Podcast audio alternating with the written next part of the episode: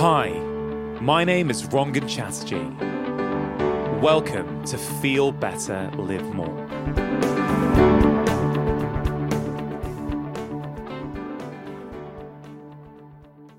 Hello, how are you doing? This is going to be the last full length podcast episode of the year. I have decided to take a short break from the podcast over Christmas. It is the first year in five years where I do not have a book coming out in between Christmas and New Year. You may have heard that my next book, Happy Minds, Happy Life, is coming out in March 2022 in the UK and June 2022 in the US and Canada. So I wanted to take advantage of that and properly switch off and relax with my family over Christmas. And in many ways, it's that sentiment that has influenced the topic of this final compilation episode. This, of course, is the time of year where many of us take a pause, spend time with our loved ones, and think of others. So, for this final episode of the year, I really wanted to celebrate the power of community. So, my team have put together some of the very best inspirational clips around this topic. As humans, we evolved to be part of a tribe. Connection is what makes us human. But our modern, busy, disconnected lives are pulling so many of us away from this. But community and friendship is really, really important for our health. Many of us struggle these days with our mental well being and our happiness. And of course, as you will read about in my upcoming book, Happy Minds, Happy Life, there are plenty of simple things that we can do each day that will make a big difference. But it's not all about what we can do for ourselves. Research has shown time and time again that by giving to others and to our community, we can increase our own happiness as well as the happiness of others.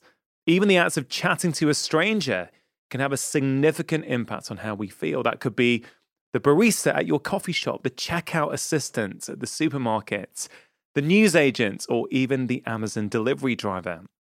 So, in this episode, you are going to hear some inspiring stories and advice from some of my former guests, including Gabor Mate, Johann Hari, Laurie Santos, Julian Abel, Pippa Grange, Tommy Wood, Dan Buettner, Kelly McGonigal, John McAvoy, as well as the Happy Pair. My team and I really enjoyed putting this episode together for you. I hope you enjoyed listening, and I hope it inspires you to live a more contented and connected life. Before we get started, a quick shout out to our brand new sponsor, Leafyard, a new mental health app that helps motivate people to take control of their mental well being.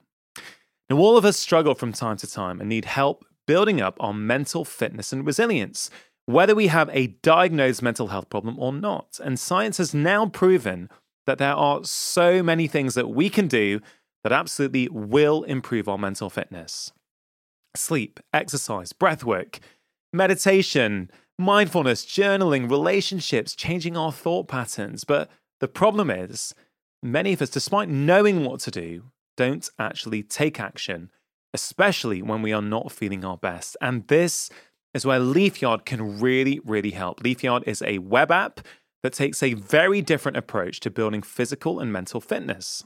It uses proven behavioral science to gently push you to take small steps every day to change the way that you feel. Leafyard helps you to keep your mind healthy through a series of regular videos that will teach you how to cope with stress, increase happiness, and build resilience and confidence. It will help you put into practice a lot of the things that you may have heard about in this podcast or read about in my books. In fact, a few of my own team members have been using Leafyard for the past few months, and they tell me it is making a big, big difference to their mental well being.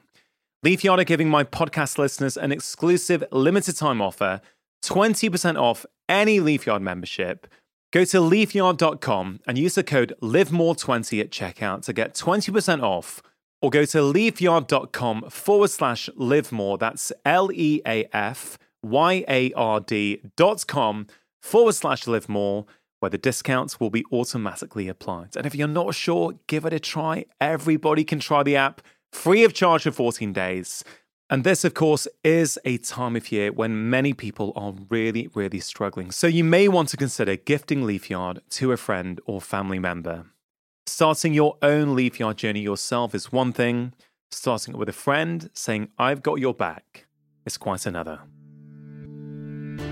My first guest is the incredible Dr. Gabor Mate. In this clip from episode 37, he explains why we no longer live in a culture that meets our human needs and how loneliness and lack of meaningful connection can affect our health. What about this whole idea that we're quite isolated now? You know, many of us have moved away from where we grew up. We don't Yeah. have friends, we don't have a family network around us, and often two parents are working. Yep. So you've got this really stressful situation where everyone's trying to do the, the best that they can. They're trying mm-hmm. to, you know, make enough money to feed themselves, to house themselves. They're also trying to spend enough time with their children. Yet they have no support. So there's a huge amount of pressure then that goes on to the kids, but also on the parents. Yes. And you mentioned a little bit about hunter gatherer societies and how, for the bulk of human evolution, we have lived and raised our children a certain way. Yeah. I wonder if you could expand on that. Well, some version of human beings have been on the earth for millions of years. There have been hominids for millions of years. There have been human species for hundreds of thousands of years, and our own particular species probably for about 100,000 years. For all of that prehistory, until about 9,000 years ago, virtually all human beings lived in small hunter gatherer bands. This is our evolution. This is how we became human beings. You might liken modern society to a zoo, where you take an animal from a natural habitat and you put them in a completely artificial, restricted situation, and you expect him to stay as normal as he was out there in the wild. Essentially, that's what's happened to human beings, in that in a very short space of time, in a blink of an eye, from the perspective of evolution, we've been we've gone from the hunter-gatherer, small band, communal, attachment-based group to a society which is alienated, disconnected, and that disconnection is is um, accelerating at a tremendous rate throughout the world. Urbanization, it's taking people out of their villages and into the big cities where they're alone. So what we're having in is societies that are less and less natural to the actual makeup of human beings from the evolutionary perspective, which means that children are being brought up under increasingly artificial and disconnected circumstances. And uh, Johann Hari, who's written a book recently on, the Yeah. de- uh, on, on, on depression called Lost Connections, is pointing exactly at what happened in modern society. So that these lost connections characterize the modern world. And as they do, you're getting the spread of autoimmune disease into countries that never used to have it before. Yeah. So we think autoimmune disease is one of these, uh, or addictions for that matter. So if you look at the rate of addiction now in, in countries like uh, China and India, it's going up exponentially precisely because of the, uh, and, it's, and it's not a question of idealizing the old way of life. No. I mean, we can't go back. And, and, and of course, there's all kinds of benefits to, to progress and industrialization. Trouble is that as we progress, we forget what we've lost. So instead of combining progress, we're trying to hold on to what was best about some of the old ways. We just throw everything out and, and we think we can reinvent ourselves. And as we do, we're making ourselves sick. Yeah. You're right. And I think it's a really great point. We're not saying we need to go back to hunter gatherer tribes. We can't. Uh, we- yeah, not only should we not, we can't. And there, there Yeah. are so many great benefits of the modern world, and as you say, industrialization. I guess it's it's how do we learn from the past? How do we learn from our evolutionary heritage, and what can we implement from that within the constraints of the modern world? That certainly that's how I see it. And you mentioned uh, Johann Hari's new book, and I write a huge quarter of my book on stress is about relationships and Yeah. our Yeah. our lack of connection these days. We've been told that we're more connected than we've ever been before. And Mhm. certainly in a digital sense, that may be the case. But, you know, when we talk about real human, meaningful connection, what I see around me with the public, but what I also see in my practice as a doctor is I don't think we've ever been this disconnected and lonely. And Well, we're more wired, but we're less connected. When a community comes together, incredible things can happen. And as you heard in the last clip, Gabor and I both mentioned the great work of Johann Hari. In this clip from episode 94, Johann shares the heartwarming story of how the residents of a small district of Berlin formed an unlikely community and the profound effects this had on everyone involved. When individuals see themselves as part of a kind of connected tapestry of wider meaning, right? Which would have happened in the tribes in which humans evolved, they feel much better about their lives. They feel much more satisfied. And actually, I learned so much from scientists, some of the leading scientists in the world, and reading loads of studies. I think the place that taught me the most about depression and anxiety were not those people, actually. And I'll just tell you the story of what happened Please in this do. place, if that's okay, because it, it, it's something I think about every day. Um, in the summer of 2011, on a big anonymous council estate in Berlin, uh, German Turkish woman called Nuria Cengiz climbed out of her wheelchair and put a sign in her window. She lives on the ground floor. The sign said something like, I got a notice saying I'm going to be evicted next Thursday, so on Wednesday night I'm going to kill myself. Now, this is at Council Estate. Um, it's in a funny area. It's called Kotti. It's a poor part of what used to be West Berlin. And basically, no one wanted to live there for years. It was a mixture of um, recent Muslim immigrants like Nuria, um, gay men, and punk squatters, right? As you can imagine, these three groups didn't get on very well, but no one really knew anyone, right? No one knew who this woman was. People are walking past her window and they're worried about her. And they're also pissed off because their rents are going up. Loads of people are being evicted. So they know they might be next. People start to knock on Nuria's door. They said, Do you need any help? And at first, Nuria said, Fuck you, I don't want any help. Shut the door in their faces, right? They're like, well, we, we shouldn't just leave her. What should we do? And this was actually the summer of the revolution in Egypt. And one of them was watching it on the telly and they had an idea, right? There's a big road that goes through Kotti into the centre of Berlin. And he said, you know, if we just blocked the road for a day, it goes right through this council estate. He said, if we just block the road for a day and, you know, we protest and we wheel Nuria out, there'll be a bit of a fuss. The media will probably come. They'll probably let us stay. There might even be a little bit of pressure to keep our rents down, right? So they decide to do it. They're like, why not? They block the road. Nuria's like, oh, I'm going to kill myself anyway. I may as well let them push me into the middle of the street. And they sit there and they protest. And the media does come. It's a little bit of a kerfuffle that day in Berlin. And then at the end of the day, the police come and they say, okay, you've had your fun, take it all down. And the people there are like, well, hang on a minute. You haven't told Nuria she gets to stay. Actually, we want a rent freeze for this whole council estate. So when we've got that, then we'll take it down. But of course, they knew the minute they left the barricades that they put up, the police would just tear it down anyway. So one of my favourite people at Kotti, uh, Tanya Gartner, who's one of the punk squatters. She wears um, tiny little mini skirts even in Berlin winters. She's quite hardcore. Uh, Tanya had this idea. In her flat, she had a klaxon, you know, those things that make a loud noise at football matches. So she went and got it. She came down and she said, okay, here's what we're going to do. We're going to drop a timetable to man this barricade 24 hours a day until we've got what we want, until Nuri gets told she can stay and until we get a rent freeze. And if the police come to take the barricade down, let off the klaxon we'll all come down from our flats and stop them. So people start signing up to man this barricade, people who would never have met, right? So, uh, this very unlikely pairing. So Nuria, who's very religious Muslim in a full hijab, was paired with Tanya in her tiny little miniskirt, right? And I can't remember what night shift they got. If it was, it might be Tuesday nights. So they're sitting there, Tuesday nights, super awkward. They're like, "We got what have we got in common? We've got nothing to talk about."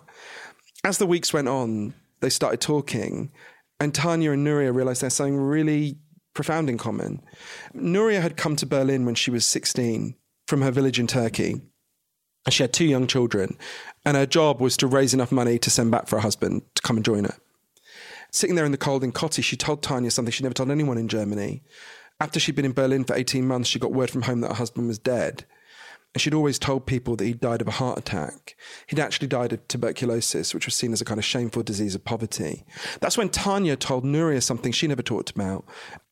She'd come to Kotti when she was even younger, when she was 15. She'd been thrown out by a middle class family. She'd made her way. She lived in this punk squat.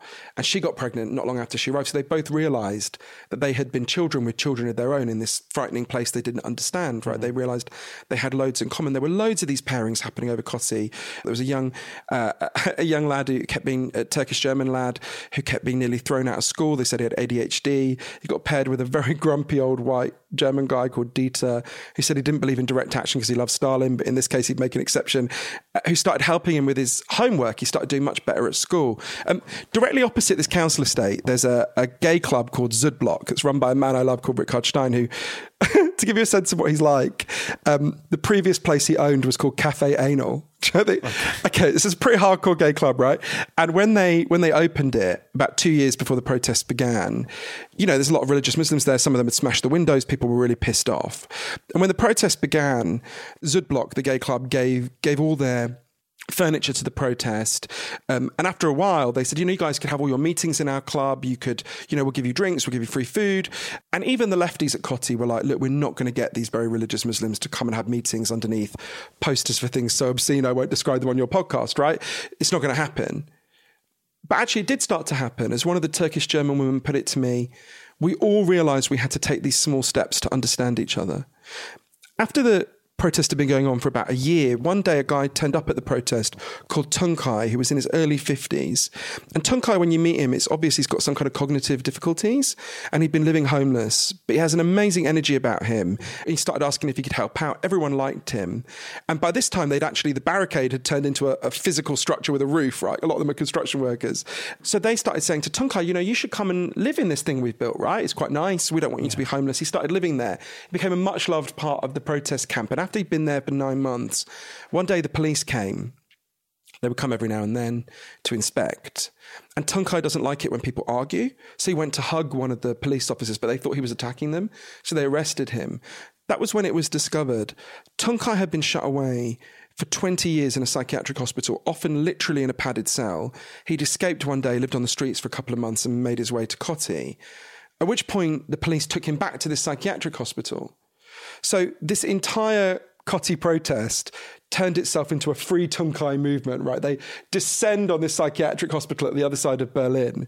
And these psychiatrists are like, what is this? They've got, you know, they've got, had this person shut away for 20 years, and suddenly they've got all these women in hijabs, these punks, and these very camp gay men demanding his release. They're yeah. like, oh, they don't understand it. And I remember Uli Hartmann, one of the protesters, said to them, Yeah, but you don't love him. He doesn't belong with you. We love him, he belongs with us. And many things happened at Kotti. I guess the headline is they got a rent freeze for their entire housing project. They then launched a referendum initiative to keep rents down across the entire city that got the largest number of written signatures in the history of the city of Berlin.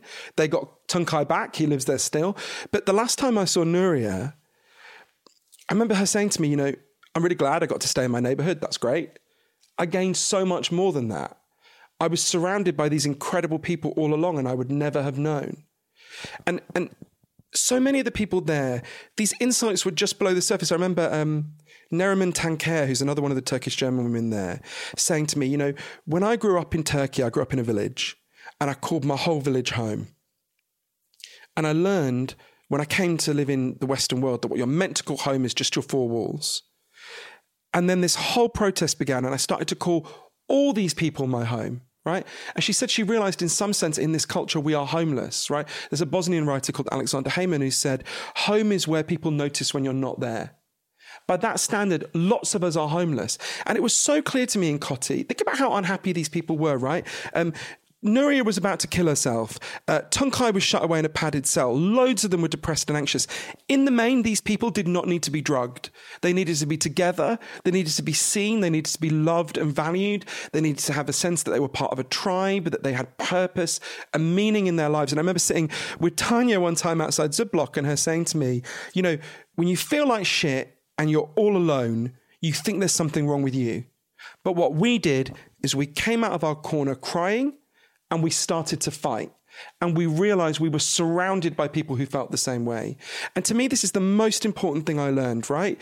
I love these people in Kotti, as I'm sure you can tell, but in one sense, they are not exceptional. They were entirely randomly selected people, right? Ordinary people have changed the world time and time again. They don't do it by sitting at home alone, they do it by joining up with other people. This hunger for reconnection and, and for rediscovery of meaning and other people and meaningful values is just beneath the surface yeah. for all of us, right?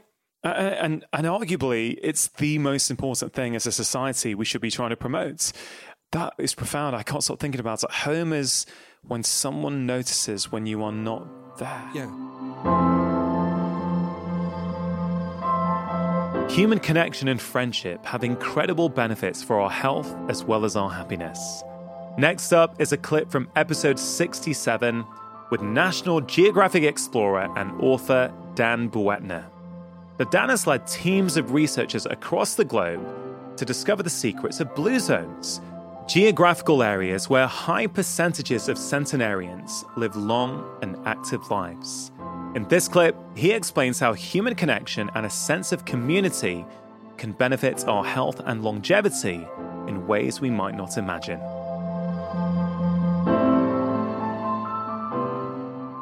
The blue zones are Okinawa, Japan, Sardinia, Italy, Icaria, Greece, Nicoya Peninsula of Costa Rica, and among the Seventh day Adventists. So we have five places that produce longevity.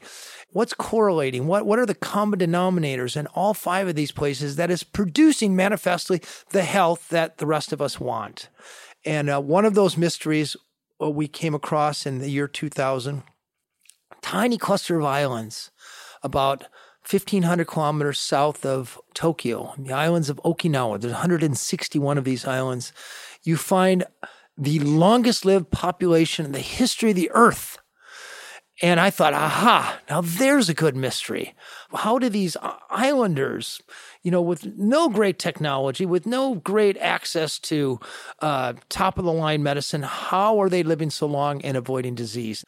So the longest lived women in the world live in Okinawa. The longest lived men live in the highlands of Sardinia, an area called the Nuoro province, six villages, 40,000 people. And do we know why there's that difference between male longevity and female longevity? I can only hypothesize.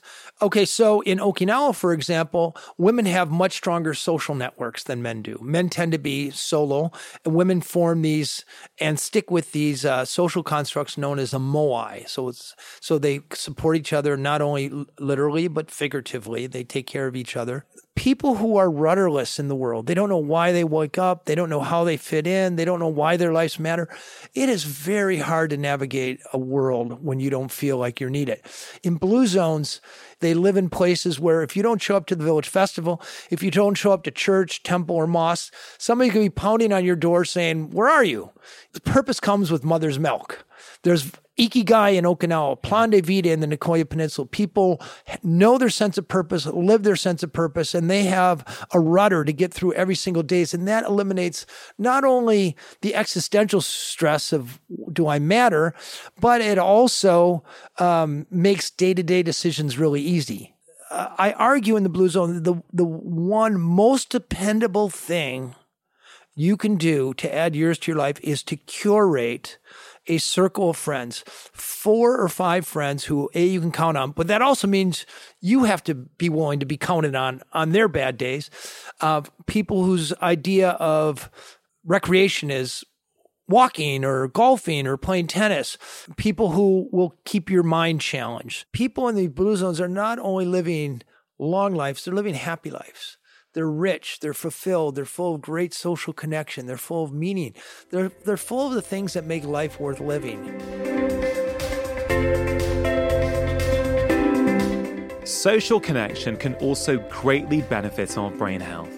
In this next clip from episode 167, Dr. Tommy Wood describes the crucial role that human connection plays in the health of our brain and the powerful idea that your brain needs a reason to be alive. Just how important is connecting with others for our brain health? When you really boil it down, social connection again is is essentially the sort of foundational aspect of us as a species, right? We are a collectivist species. We benefit from being part of a social group from having a place in that social group, from having um, a purpose within that group, uh, which gives us meaning. And having meaning is something that tells our body that it's worth being alive. Having meaning or not seems to have an effect on the immune system, has an effect on our physiology. And so without social connection, you're essentially not giving that input, which is that you have purpose, you have meaning, you belong. And that is one of the critical inputs for the the brain to to keep working. And one of the downstream or threads that comes out of this uh, demand driven theory of cognitive decline is the grandmother hypothesis. The grandmother hypothesis states that rather than when you've procreated, you are essentially just a useless sack of meat, which is what some people will tell you about the evolutionary forces on our bodies, right? That you're just there to procreate. Once you've done that, there are no more evolutionary forces that are creating fitness, right? And so, like most people will say, that the, your genes are just there to make you live to 20 or 30 years old, procreate, and then what happens after that doesn't really matter. However, the grandmother hypothesis would state that if you are useful and healthy longer into life, then you are available to help support your progeny, their progeny, and to keep your your tribe alive, right? So you are actually increasing the likelihood that your genes will be passed further into the future by being alive to be able to help the new parents or being able to look after the grandchildren. So actually there are evolutionary forces that exist to keep us healthy for as long as possible. However, you get to a point where you are no longer of use to the group and then that's probably going to be a trigger for some kind of decline. Because as soon as you're no longer of benefit you know if we think about this from an evolutionary perspective we think about um, you know hunter gatherers you know early humans. As soon as you're no longer of benefit you are de- you are a detriment to your tribe to your group. You're going to take up resources. People are going to have to care for you which is which they can't really afford to do. So that could trigger this period of decline you know you think about uh, wolves or dogs leaving the pack when they're old so they can go and die peacefully in the wilderness. And humans used to do that in some uh, groups as well. So we are only giving ourselves the input that says, you know, you're worth being here, you're worth having some kind of function because you're part of a group and because you have purpose. And without social connection, it's almost impossible to have any kind of significant purpose because you don't know that you have purpose because you're not contributing to a to a some kind of goal or group that's greater than yourself. So I think that we've kind of bounced back from the philosophical to the physiological, but at some level for us to survive and be healthy and functional requires some kind of social input that says you have meaning, you belong, you have purpose. And so that's going to be critical to physical health, mental health, cognitive function. Uh, and that requires social connection. It requires other people to help you see and learn that. You are an incredibly strong, resilient human being with significant purpose and meaning. You are loved and you, you have a place. Uh, and because of that, you have incredible strength. My next guest is Dr. Julian Abel, a retired consultant in palliative care. Julian is joint leader of a project which aims to end loneliness and improve health in the town of Frome in Somerset. In this clip, he describes the incredible results and explains why social relationships, compassion, and a sense of community are so important for our quality of life, our health, and our well being. What happened in Frome is remarkable. Maybe you could paint the picture for us. What was going on in Frome before? What did you and colleagues introduce? And what was the profound impact that you saw? Frome is a market town. It's always had something of uh, an independent streak about it going back through the years. And there's a, an incredibly good natured, sensible, clear thinking GP called Dr. Helen Kingston. And uh, she understood that so much of what we do as doctors is not related to drug treatment and wanted people to feel supported by their community. So what she did is that she employed Jenny Hartnoll, who's got a background in community development. And Jenny started a community development program from within the medical center. It was really about bringing the community together and making use of the incredible wealth of resources that are present in every community. And then if people are feeling lonely or isolated, which is very, very common and not, and is worse in illness, in fact, then there's a way of connecting that community resource to what happens inside the medical practice. There's a, a lady called Kathy who, who was a businesswoman who got a very severe form of acute rheumatoid arthritis and she didn't really know the people around her that, that well. And the rheumatoid arthritis actually put her in a wheelchair within the space of three weeks, and her, her whole life was devastated. So she went to the doctor and said, Look, I need a sense of hope that this isn't my life from now on. And so the doctor said, uh, Okay, look, I'm going to get you to see a health connector. And so Rose, a health connector, went to see Kathy, and, and Kathy said, I need to meet some other people who are going through this because I need to know that I'm not stuck. And then she's connected to this incredible wealth of people of all the stuff that's going on in the community, whether it's talking cafes or whether it's a knitting group or an art group or a healthy walking group or whatever it is.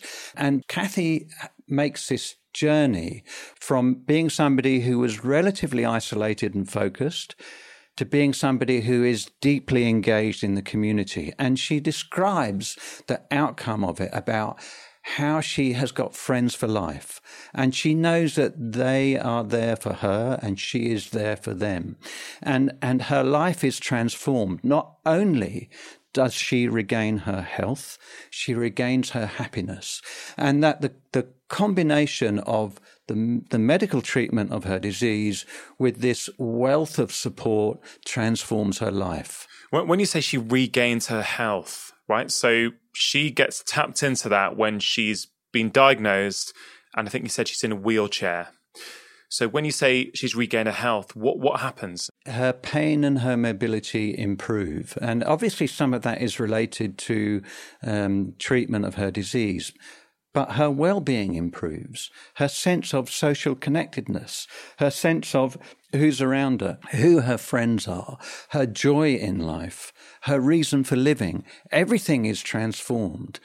So it's a, a personal journey of increasing health and well-being and transformation. What's interesting, Julian, for me, as you described her improvements there, is that we started off talking about pain and mobility. And of course, the medical treatment may have helped that, but I, I also have seen enough to know that actually it could also be a lot of the other stuff as well. The feeling of connectedness can can absolutely reduce pain in my experience. But you said at the end, her, you know, her joy in living, her love for life, that all that sort of stuff, the kind of softer stuff that often in in medicine we don't measure, but in many ways that's the most important part of being alive. The most important part of being a human being on planet Earth is how much fulfillment, how much joy do we get day to day? If you start to deal with what matters most in life, and, and what matters most is so often the people we know and love in the places we know and love. You know, that if you start to work with all of that, then a similar kind of transformation that happened to Kathy can take place. And of course, if people are feeling loved and secure, then their anxiety goes down, their pain levels go down. And actually, you know, then you start producing all the things that we naturally produce as human beings, including oxytocin and our uh, endorphins, which are the morphine type compounds that we naturally produce inside us. I can't get that out of my head that your biochemistry, your biology, your physiology changes when you have close social connections, when you're compassionate to someone else or they're compassionate to you, it matters so much. I mean, it's heartening, isn't it? It's heartwarming. Those moments, even those those light moments where you have a gentle chat with someone, they're heartwarming. We feel it, and it sustains us. And and what's great is that that sense of heartwarming is not just with you, but it's everyone involved in it. The outcomes of Frome were totally unexpected we saw emergency admissions drop by 30% at a time where they were increasing everywhere else. And there are no interventions ever which have reduced population emergency admissions.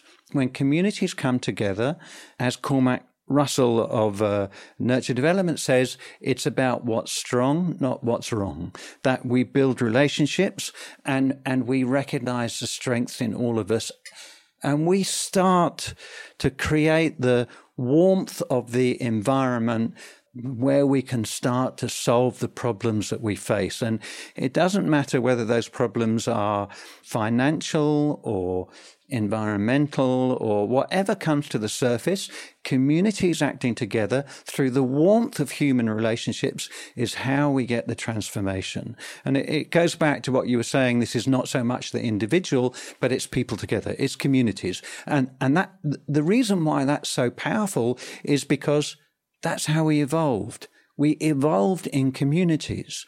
It's a, a really important part of human evolution. So, why do we often not prioritize human connection in our lives? My next guest is Laurie Santos, professor of psychology at Yale University. And in this clip, from episode 151, she explains why our instincts about what will truly make us happy often lead us in the wrong direction and the surprising effects connection with others can have on our happiness. It'd just be nice if our brain was like pointing us towards the things that were really going to make us happy, if we went after the stuff that we were really going to like. But the data suggests that that's just not the case. There are all these domains where we think if I could only get X, then I would be happy. But then we get that X and it just doesn't work. You know, many of us think, oh, if I could just get that beach house or that new car, or even just, you know, at a local level, I'm just going to buy these new shoes, it'll make me happy. The data suggests that, yeah, it makes you happy for like, you know, a split second. It doesn't kind of give you lasting happiness. It doesn't even give you happiness that lasts for as long as we think. Um, and so there's all these ways where we think that changing our circumstances is going to boost happiness, but in fact, it just doesn't work. The flip side, though, is there's all these different interventions we can do to boost our happiness happiness. One of the biggest behaviors that works super well for improving well being uh, is social connection. Um, one of the most famous papers in positive psychology by the psychologists Marty Seligman and Ed Diener um, say that uh, social connection and feeling socially connected is a necessary condition for very high happiness. You just simply don't find highly happy people who don't also feel socially connected. Um, but we also know from the intervention work that improving your social connection, making new social connections, even talking to strangers on your commute can actually boost up your well being in ways we really, really don't expect. And these types of effects hold across personality variables. You know, so you get the same sorts of boosts of happiness for social connection for introverts and for extroverts. It seems to work in ways we don't expect. What does the research say about talking to strangers and talking to people we don't know? Because I think there's some quite nice research there, isn't there, showing us just how impactful those interactions are. Yeah, and just how wrong we are about those interactions. You know, this is another domain where at least my intuition is that, yeah, maybe it'll make me feel okay, but like, you know, it's not a major force in our happiness. In fact, if you, you know, plot me on a train, you know, going to work in the morning, you know, maybe I'd talk to somebody, but usually I'd put my headphones on and listen to a podcast or, you know, get some work done or try to get through some email.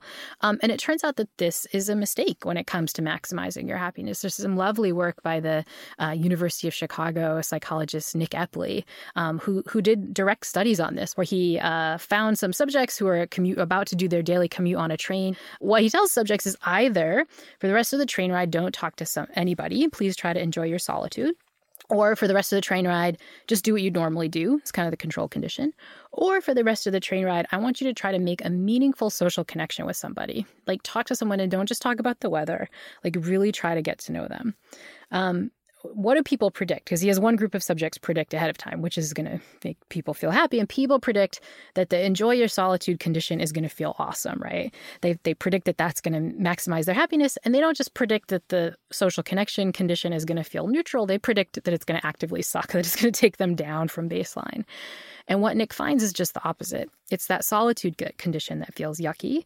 The social connection condition makes you feel great. And I think this is a problem, right? This is another domain where we have these bad intuitions about what makes us happy. And what's worse is it doesn't just affect our behavior, it, it changes the structures that we create. You know, I'm sure, you know, in the UK, they have, you know, quiet cars on trains and things like that. You know, Nick's uh, evidence suggests that that's not necessarily a way to maximize passenger experience, right? We would maybe be better off with with like a chatty car where you go on the car and everyone's like talking and interacting and getting to know one another. But, you know, those are not the systems we build in because we have these incorrect theories about what's going to make us feel good.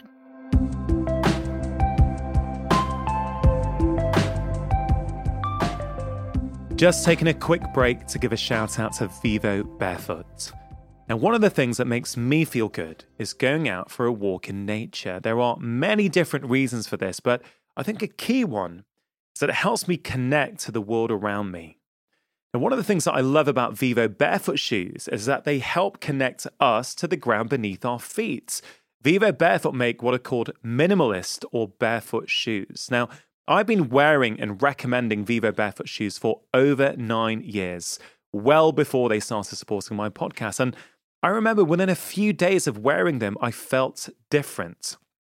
The experience of walking around in them was incredible, and I felt much more connected to the ground.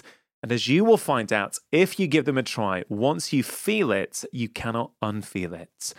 For many people, if not most people, once they start reconnecting with their feet by wearing minimalist footwear like Vivos, it changes everything. And they often simply do not want to go back to wearing cushioned shoes. I see a lot of benefits when people transition to minimalist shoes like Vivos. I've seen improvements in back pain, hip pain, knee pain, foot pain. And the truth is that they have transformed my own life, as well as that of my family, many of my friends, and a lot of my patients. They have a great range of shoes for kids and adults for every single activity. They are the only shoes that my wife and I wear and the only shoes that I get for my children.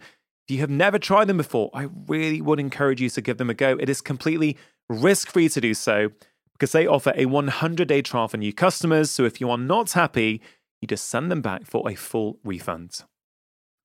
For listeners of my show, if you go to vivobarefoot.com forward slash live more, they are giving 20% off as a one time code for all of my podcast listeners in all countries except Switzerland, Austria, Germany, Czech Republic, Australia, and New Zealand. To get your 20% off code, simply go to vivobarefoot.com forward slash live more. BLUblox are also supporting today's show. Now, I think we know that good quality sleep is absolutely essential for so many different aspects of our health. Yes, our physical health, but also our mental health. We all know that life feels better when we have slept better. And as a doctor, one of the biggest obstacles to sleep that I see is light. In particular, too much artificial light in the evenings. And this is where BLUblox can really, really help. They have a fantastic range of products to help us sleep better. BLUblox makes some quite brilliant blue light blocking glasses, which I myself have been using for over two years now, and I continue to use them. They really can make a big difference to the quality of your sleep, especially if you are spending time on screens in the evening. And I think at this time of year, as the days become shorter and the nights become longer, I think it's even more important. All of their glasses come in non prescription, prescription, and reading options, and I think so much of their glasses that my wife and both of my children have their own pairs. They are a bit more expensive than other companies, but I genuinely think that the extra cost is worth it. They are high quality lenses made in an optics laboratory in Australia. They ship worldwide really quickly and enable easy returns and exchanges. If you want to try them out, they are offering my podcast listeners 20% off anything you order on their websites. They also have other fantastic sleep promoting products, such as low blue light bulbs and 100% blackout sleep masks. Use the discount code LIVEMORE20 at the checkout for 20% off. That is all one word, no space. Or go direct to blublox.com. That's B L U B L O X.com forward slash live more. And the discounts will be automatically applied.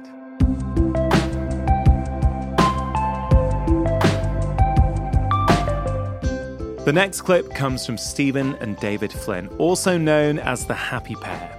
They have a mission to create a healthier, happier world and have built a community around their cafe of the same name in their hometown in Ireland. Back in episode 38, they spoke to me about how fundamental community is to our happiness and health and why connecting with others can bring us joy.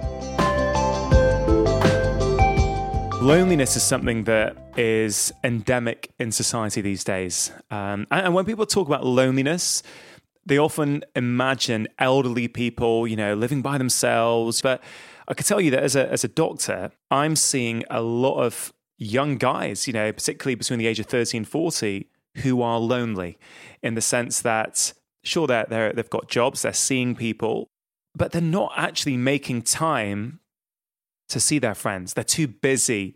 You know, we're learning more and more that being lonely is as harmful on your health as smoking 15 cigarettes a day, mm. which is just it's just profound. Yeah.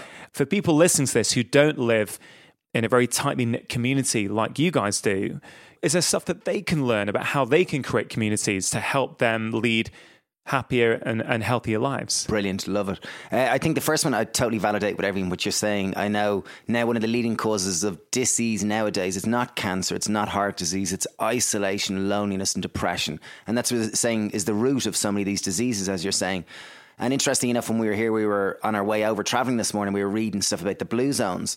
And what the Blue Zones say is what's number one in terms of longevity, health, and happiness. It's not kale, it's not yoga, it's not swimming in the sea. It's the tribe. It's the tribe of people you surround yourselves. It's the community that's number one in terms of longevity in the in the communities that live the longest and kind of most wholesome kind of lives. You know. I remember a friend was telling me it was Sarah after we were swimming in the sea. We were back having breakfast in the Happy Pear, and uh, she was telling me about an interesting guy who, you know, lived in just a normal housing estate. And he decided, I, I, wonder what happens if I pull down the wall in my garden and put a swing and a bench in it. And he happened to live on a, on a corner of, of, of the road. And he found it was amazing. So strangers would come and sit down at his bench. He'd come out of his house and suddenly he talked to them. And they went from being a stranger to someone he knew. And then from getting to know them more, he was hanging out and they became dear friends. So I think it's in modern day society, it's just connecting with another human to be more intimate, to show our vulnerability. And I think that's ultimately it. And I think anyone who's listening to this, it's simply like I know we're on our way down to London later, and London can feel so lonely because everyone's in such a rush. They're so busy. But it's amazing when we're, I guess, approaching London as a foreigner in for two days. You're really excited. Yeah. You're chatting away to anyone on the tube, and like initially, say, say you're in the tube and you pull out, you know, a little, uh, maybe it'll be like a, a tub of berries, and you offer the person next there, like they, they think it's nearly like poisoned. Yeah. But but slowly, if you offer another person, another person, and four people reject, but one person said yes, and then you go back to the others, and they'll all take one, and then suddenly you're talking, and it's amazing. Just it's great that you guys persevere with that and make you know all it takes is one person to great conversations in the tube. Like I've been surprised that i quickly can get to something deep and significant, and I think that's the challenge of society nowadays. Like there's never been a time where there's more kind of stimulation, more demands on us, more kind of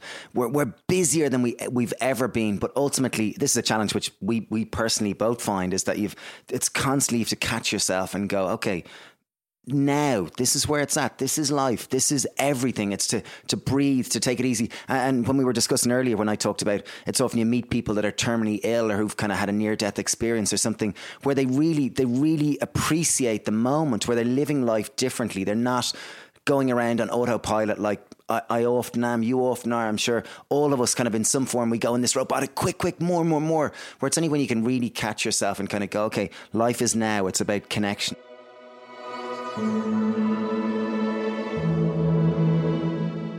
My next guest is the psychologist Dr. Pippa Grange. In this clip from episode 126 of the podcast, she explains why relationships are so important and how we can cultivate closer connections if we practice the courage to be ourselves. You talk about relationships um, and how relationships are really fundamental to, I guess, our overall well being. Why do you think relationships are so important? Why have relationships sort of become fragmented in the way we live these days? And what can we do about it? I think relationships are the point. you know, they're, they're not just important, they're the point you know we've we've talked ourselves into this idea that we're all separately as if we're walking next to each other but we're all separately on this you know big journey to achievement and out, outcomes um, collectively you know if it's convenient. Um, and sometimes we might even link arms but we've forgotten that the point the joy the very um, raison d'etre the, the the the thing that we're here for is each other is to connect. That's where all the joy is you know, if if you um, win the World Cup and there's nobody in the stadium, how does that feel? Or nobody's tuned in. You know, it's the shared joy of our journeys that is the point. Yeah, I think it's really interesting that we we have almost like confined our ideas about intimacy to our one relationship, you know, or to our, you know, um, to the sexual realm, rather than it be like for me, intimacy is about can I can I just show up as me and be real and be close to you. Can yeah. I connect? Right? Um, that's intimacy. This is an intimate conversation. Yeah because we're, we're talking in real terms about who we are and what we care about and we're exposed, right? Yeah. But that is the juice of life. That is where the richness and zest is when we can actually connect like that because you can't be intimate and performative. Let me just sit with that, mate. You can't be intimate and performative. Yeah. You can't absolutely. perf- you can't perform who you are and be real enough to be intimate. They're almost kind of Opposites, ex- yeah. opposites, Yeah. right? Yeah. So, you know, for me, the more we can um, actually say about who we are and what we care about, the more we can sort of just expose, okay, this this is it. Yeah. How do people listening to this who go, okay, I want a bit more intimacy in my life, how do they start going about getting it? When you want to move to be more intimate, this isn't something that you just start. Uh, You, you just, you know, there's no technique involved. It's a journey. So I don't want people to feel like I'm not getting it. I'm not doing it properly. You know, it's a journey. It might take you years, and that's okay. It's a brilliant journey. But, you know, start by eye contact. Yeah. So, you know, when you speak to somebody, can you hold their gaze? Do you revert to your phone pretty quickly when you get into an elevator or Yeah. you get in the back of an Uber or something? You know, can you connect? Uh, and it's different to introversion, right? I make this point in the book. People who are introverted tend to have stronger personal boundaries and prefer privacy and a richer inner world. And that's there's no judgment on that whatsoever because they can still have really deep, intimate relationships. It's more about how are you connecting and showing up as you without guarding all of Yeah. you. When you can do that and just show up, the opportunity for that energy exchange between you is, is so strong. When we apologize for who we are all the time or for what we do, it gets in the way of intimacy. Just be, you know, rather than just neatening everything off. You can't do that when you're intimate. No. You know, you don't need to do that when you're intimate because you're allowed to be human.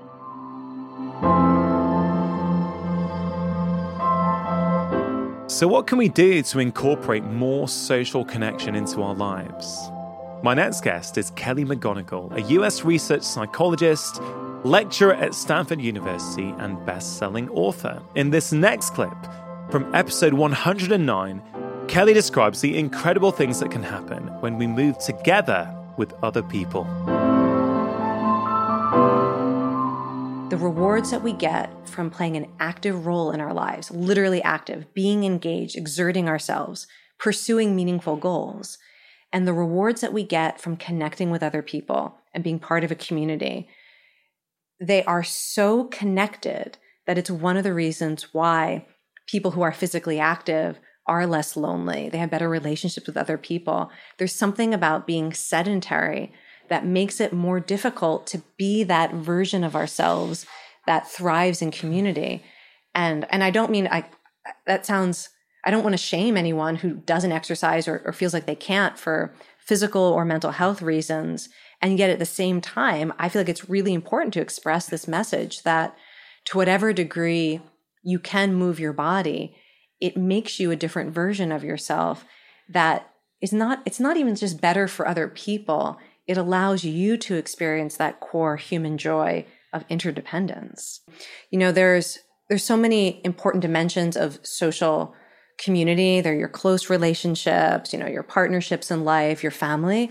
But it's so important to have social relationships that are a little bit casual but where you know you can show up and belong where people are happy to see you. And when you're having a bad day, they give you, you know, just that level of support where it's okay to be who you are and there are people who care.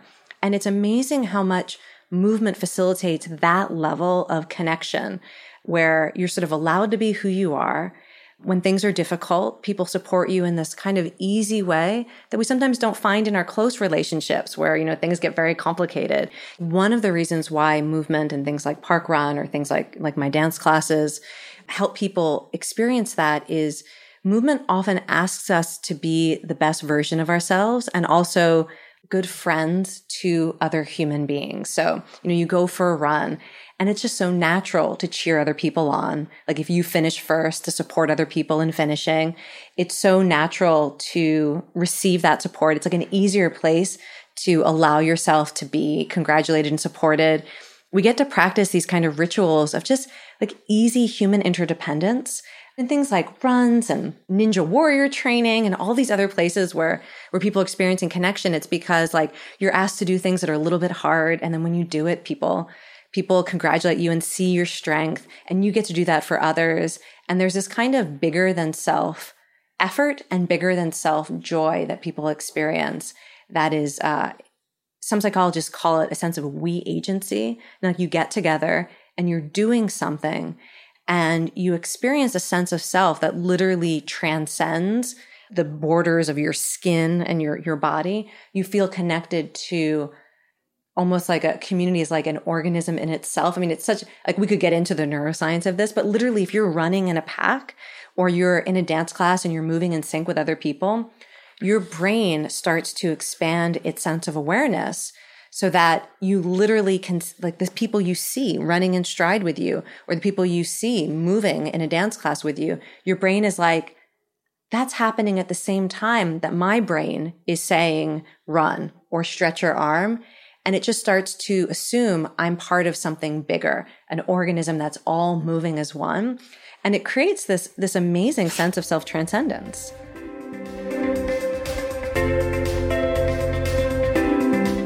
Next, we'll hear again from the happy pear. Part of their daily routine involves walking down to their local beach at sunrise and jumping in for a swim. They explain how it all started and why a community of like minded people now join them to start the day together in this incredible way. Dave was uh, walking Elsie, his first child, uh, to sleep, as you do at 5 a.m. in the morning. yeah, yeah, seven years ago. And the sun rose, and Dave took a picture and put it up on social media, and people really connected with it because it was a symbol of hope, new dawn, beauty, nature. You know, it was very simple. There was a purity to it. So we got in the habit of going down to see sunrise because we used to get up at half four to go into the fruit market. So we enjoyed those early hours of the day, and we were down there. And I remember it was a rainy day, and it was it was September, and it was kind of cold. And I was down taking a picture of the sunrise, and there was a fella there, and he said, "Do you want to get in there, lads? And I'll, I'll mind your your gear." And it was like, and, and if anything happens, I'll get in and save you. Was like, oh, I don't really want to do this, but here's a man challenge me. It's like, of course I'll do it. And in I got, and I came out, and we got chatting, and he said his name was Neil, and he said, "I see you here tomorrow at the same time." I was like, okay. So I went down the next day, and then there was Caroline, another friend, Caroline Barrington. She was on the beach, and she came and joined us, and we swam together at sunrise, and then we got out, and then afterwards, see you again tomorrow. So we did that for September, and then it was like, I wonder if we're going to keep this going. And then Hugo joined us, and then Fran joined us, and then we, we'd go on the 1st of October, and we'd end up jokingly going, Oh, we've paid our membership for October. We've we got to keep going. And we've subsequently done it for about two and a half years. And we. Um, Every morning? Every morning when we're at home and we'd put things up on social media and I started using Snapchat about two or three years ago and it's very of the moment like as in I'm going to have lunch now does anyone want to come? And someone actually shows up in a physical form. So you're right. you're taking this digital platform and it's actually connecting in the physical realm. So I remember we used to get hundreds of messages from people going oh, I'd love to come and join you. But they didn't realize sunrise was at 4 you had to get at 4:30 a.m. there was a wind that was would have skinned you. The water was 2 degrees degrees and the air temperature was zero. So it was it was quite a bracing experience, albeit phenomenal and very invigorating. So I remember it was summer, and I remember going. Uh, this was a Tuesday morning. I put it up on Snapchat. Right, Enough of these messages. We're having a public swim rise. Everyone's invited. We're meeting at the Happy Pear at 4:30 a.m. because sunrise was at 4:50, and this was the big hook. There's going to be free porridge, and we're going to bring tea. Uh, so I met Dave that Thursday morning at 4 a.m. to prepare the porridge, and I wasn't sure. You know, I thought there might be five people. There might be Raj, Mark, maybe a few others, maybe the usual crew, uh, and we couldn't find a small pot, so we ended up cooking a big pot. And we walk out at 4:30 a.m. and there's about 150 people. We walked in the middle of the road, down to the sea. The sun rises. It was a beautiful experience. And subsequently, we've probably had 500, 700 people do it, uh, like big ones. And now that, that's for these kind of big public swim rise events, which we've done, really just to celebrate community and the simple act of kind of, you know, the sunrise is such a symbol of hope and and dawn and a new beginning and like it's a great opportunity to come along meet like-minded people and enjoy in this basic simple thing of swimming at sunrise and nowadays pretty much every day of the week we get people from all over the world come and join us you know like there there was a guy from Alaska stopped over for a week there was a guy from Boston came over so it's because it's a thing and people know it's going to be happening and when you guys are in town you will be there at the ocean in the morning yeah down at sunrise and there's there's a, a lot of cross demographics. There could be Linda and Detty. I think Detty just turned 69, Linda's 70. There could be Neil, who's like 45. There's a, there's a great cross section of people who come and do it. And like, although you swim in the sea, it's, it's cold. So it brings you back to the present moment. It's quite bracing. You forget what you're stressing about. You come out and then you share tea with people. And you have great chats, great friendship, great joy. That is that although in winter it might seem like quite a stoic pursuit or, or kind Yeah, of crazy absolutely. activity, on the way down, you're it's raining, it's miserable. You're going, "Am I crazy? Like this is ridiculous." And then you come back on, "Oh my god, that was amazing!" Because you're just do your kids ever come with you? Yeah, yeah, yeah. ki- Kids do, kids do come with us. But I was going to say two things on that. Is like we often call it Doctor C because it's just the best medicine there is of all. Yeah. We'll often go down and you'll kind of say. I, like I don't always like the person getting into the sea, but I love the person coming out because it's such a like it brings you back to the present moment like nothing else. And there's lots of medical studies now backing this up and Yeah, cold, cold water water, therapy yeah. and in terms of invigorating your immune system, your your whole kind of body and, and your mental health primarily. Really, Yeah, there's, there's quite a bit of work going on about how it could be a treatment for depression as well, Yeah, potentially. And it's just incredible. You have created a community where not only yourselves, but many other people also go into the ocean every morning. Oh, it's- it's much in more- Ireland, even in the winter, which is just incredible in itself. But I'm interested in, on an individual level. You know, what benefits have you felt in your own life from having that sort of morning ritual? I think it's one of the highlights of our days, honestly. And I can say, me personally, like sometimes you'll go, ah, oh, geez, it's so early. I don't feel like it. And it can be challenging. And then you'll walk down to, you'll meet, a, there might be a couple of people at the shop and we'll, we'll make tea. We usually make a four litre flask of tea and we'll bring some little snacks because it's as much the community and the chats after are as important as the sea. And we'll walk down and you'll kind of go, geez, are we crazy? And then you'll suddenly turn around the corner to the beach and you'll see the light, you'll see the dawn, you're like, you'll suddenly, my spirits will lift. We'll get down to the beach. There'll be, it's this sense of overcoming this obstacle. We're getting in this cold water together. And, uh, and you'll meet people on the beach and in we go. One of the most powerful things that we can do is give to others, be that our money, our time, our friendship, or our compassion.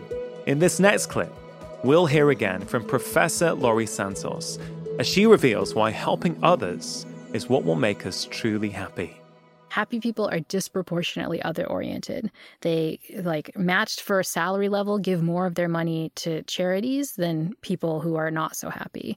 They um, give more of their time. They volunteer, right? They just tend to be more focused on helping other people than in kind of doing selfish pursuits.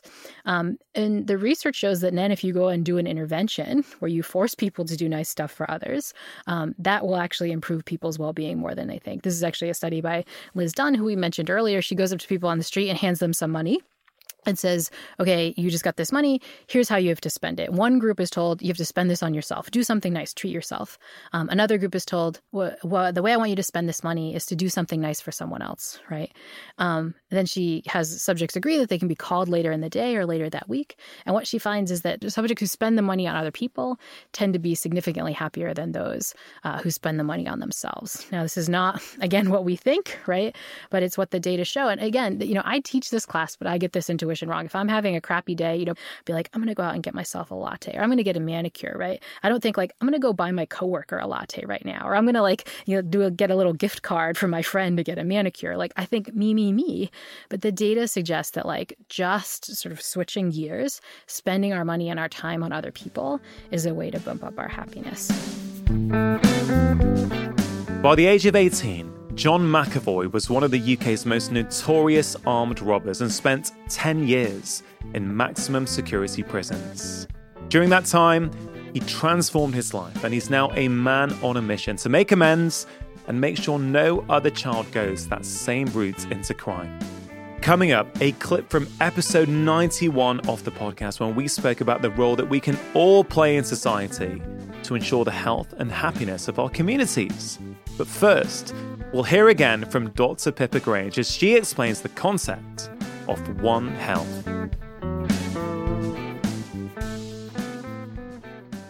one of the things I'm loving at the moment that I'm reading about is One Health.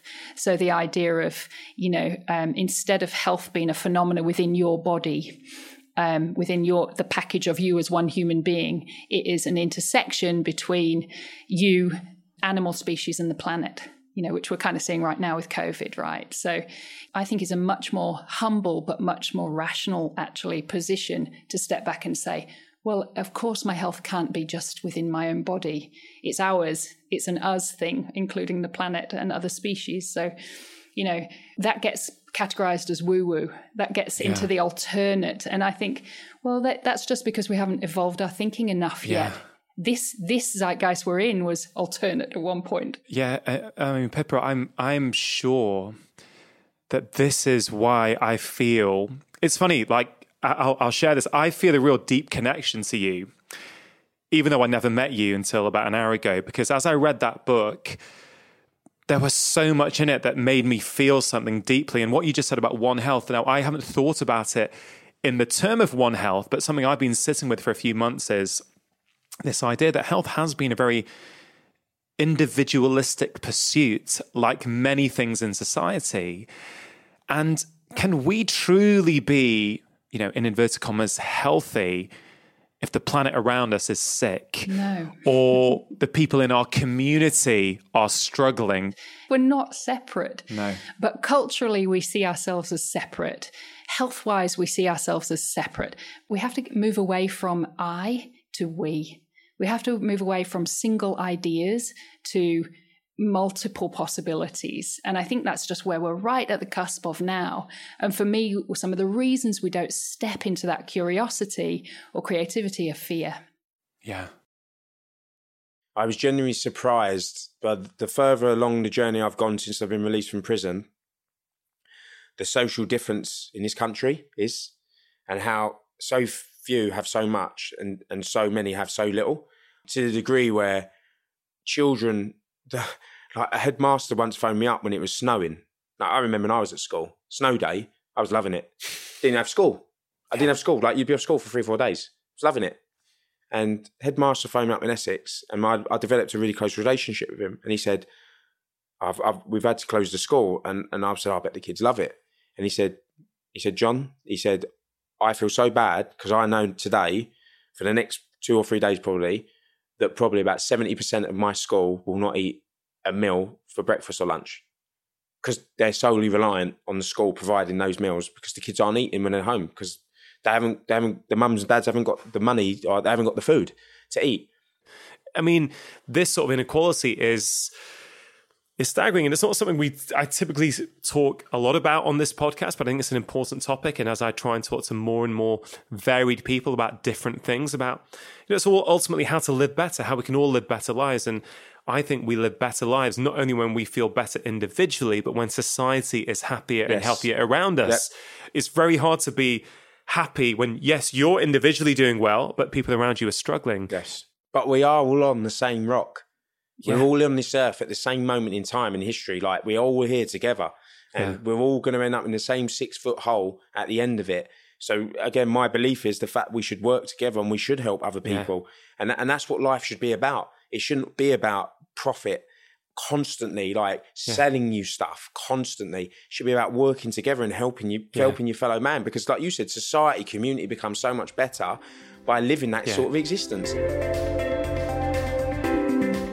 Finally, we'll hear some powerful closing thoughts from Dr. Julian Abel.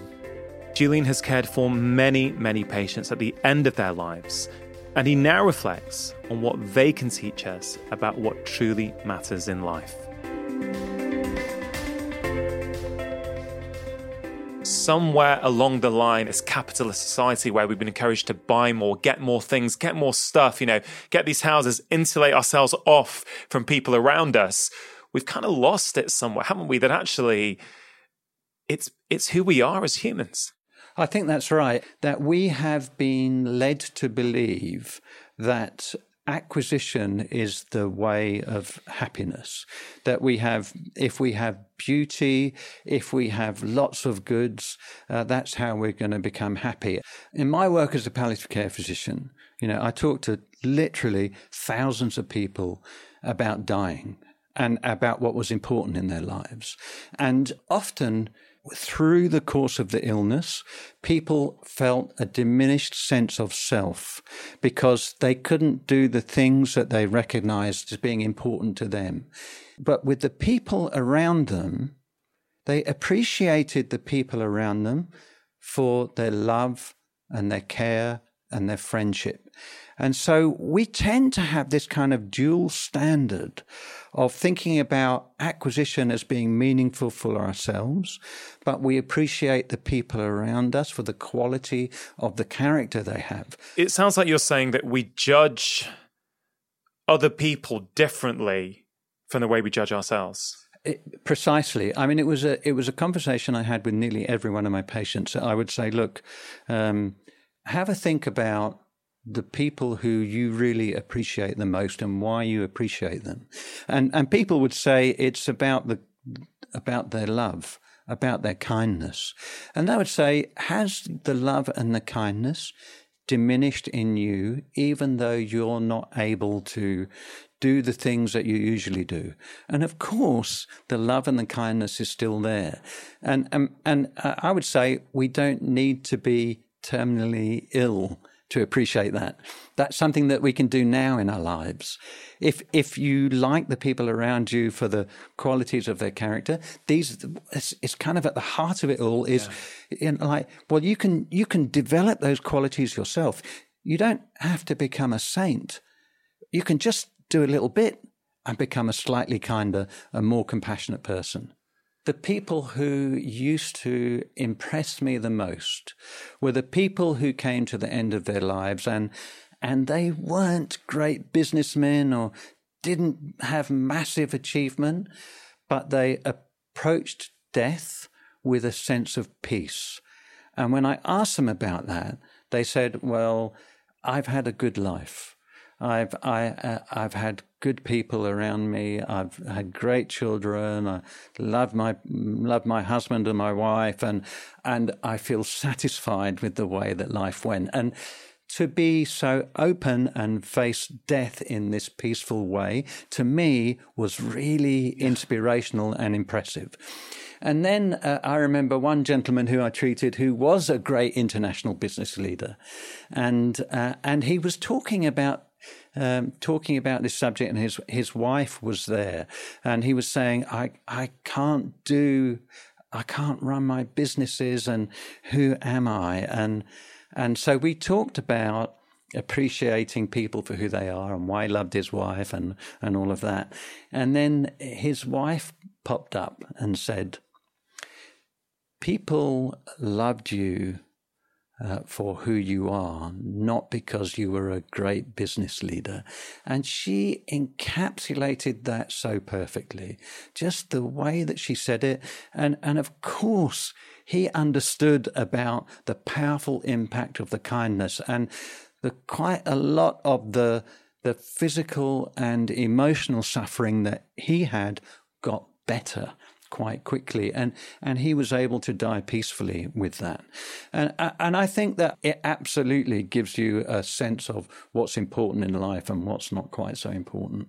Yeah, I think many of us, myself included, need that reminder about what truly is important. I think we we get so caught up in small things, don't we? Actually, when it's all said and done. It, it comes down to connection and relationships. Yeah. That's what we value the most. That concludes today's special compilation episode. I really hope you enjoyed it. Of course, these were all clips from previous conversations, so do consider going back to the original episodes to hear more from your favorite guests. And in the spirit of community and gratitude, I want to give a shout out right now to all of the people on my team who contribute to podcast episodes like this one going out week after week. So big thank you to my wife Vids, to Sarah, Gareth, Steph, Claire, Jeremy, Richard, and Hannah. I appreciate every single one of you. I also want to give a shout out to you for listening. I know time is super precious, and I want to thank you for sharing some of yours with me every single week. I do not take it for granted. Wherever you are in the world, however you choose to spend time at the end of the year, I hope it is restful, peaceful, and rejuvenating. And if I could ask a favor of you at the end of the year, here are some things that you can do that really do make a difference. You can share this episode or previous episodes with family and friends. You could leave a review on your podcast app like Apple Podcasts.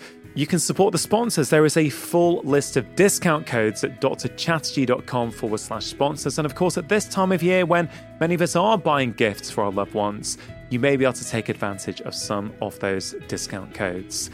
And finally, I am really, really excited about my next book, Happy Minds, Happy Life. I genuinely think it is the best book that I have written so far. Every single person who has read an early copy has shared a similar sentiment with me. It has very different content to my last four books. This one is all about happiness and mental well being and the relationship between those things and our health.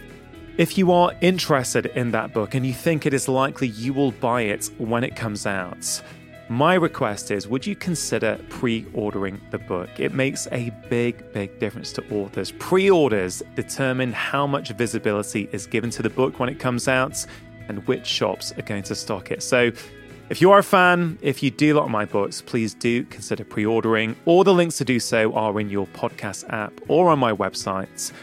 And thank you again for listening. I will see you back at the start of January. And in the meantime, remember, you are the architects of your own health. Making lifestyle changes always worth it. Because when you feel better, you live more.